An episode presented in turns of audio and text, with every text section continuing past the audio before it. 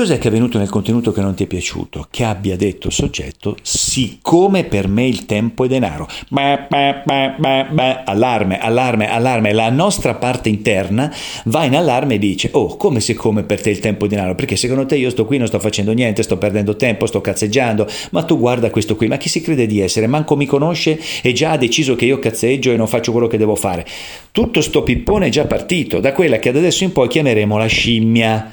La scimmia è un'immagine immagine metaforica che rappresenta la parte impulsiva del nostro comunicare, quindi il nostro cervello limbico o addirittura la parte a volte istintiva, quindi il cervello rettile, il primo cervello che si è sviluppato circa 300 milioni di anni fa, che ci porta a diventare istintivi ed impulsivi, alcune persone più di altre.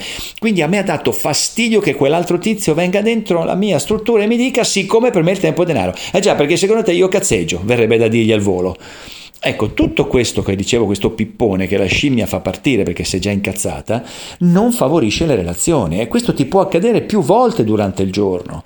Ecco perché dobbiamo diventare più abili a separare le cose, perché se no ti fai fregare da una situazione esterna, ti fai fregare da un comportamento che l'altro agisce quasi sempre in buona fede, ma che poi ti fotte perché ti porta dentro una dinamica di microconflitto e rischi addirittura di passare tu dalla parte del torto. Quindi rimettiamo insieme i pezzi. Tu fai l'addetto alla reception, quell'altro entra e dice quello che ormai ci siamo detti più volte. A questo punto tu addetto alla reception l'hai calibrato. Ecco perché ti ho fatto la scenetta per richiamiamo il concetto di calibrazione. L'hai calibrato il soggetto, hai osservato come si muove e ascoltato quello che dice. E qui hai due grandi possibilità, non ne hai altre.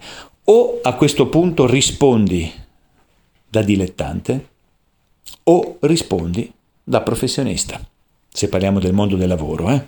E se siamo fuori dal mondo del lavoro è o rispondi in modo utile o rispondi in modo disutile all'efficacia del tuo risultato. Cosa vuol dire? Differenze fra dilettante e professionista, abissali e ti prego di registrarle con grande attenzione perché faranno di te un certo tipo poi di persona apprezzata o non apprezzata nel mondo che ti circonda. Ricordati, il dilettante risponde come si sente. Quindi scimmia libera, totale istintività, totale impulsività, rischio di mandare a stendere l'interlocutore. Chi cacchio sei tu per dirmi quello che mi hai detto? Lo mando a stendere, lo mando a quel paese. Ma chi sei? Ma figlio, ma vattene, non ci voglio neanche parlare con te. Come ti permetti a dirmi che io non sto facendo quello che devo fare o addirittura che perdo tempo? Ecco, queste risposte sono totalmente istintive e impulsive e questa è la comunicazione tipica di un dilettante. Si lascia andare e fa come si sente a livello emotivo.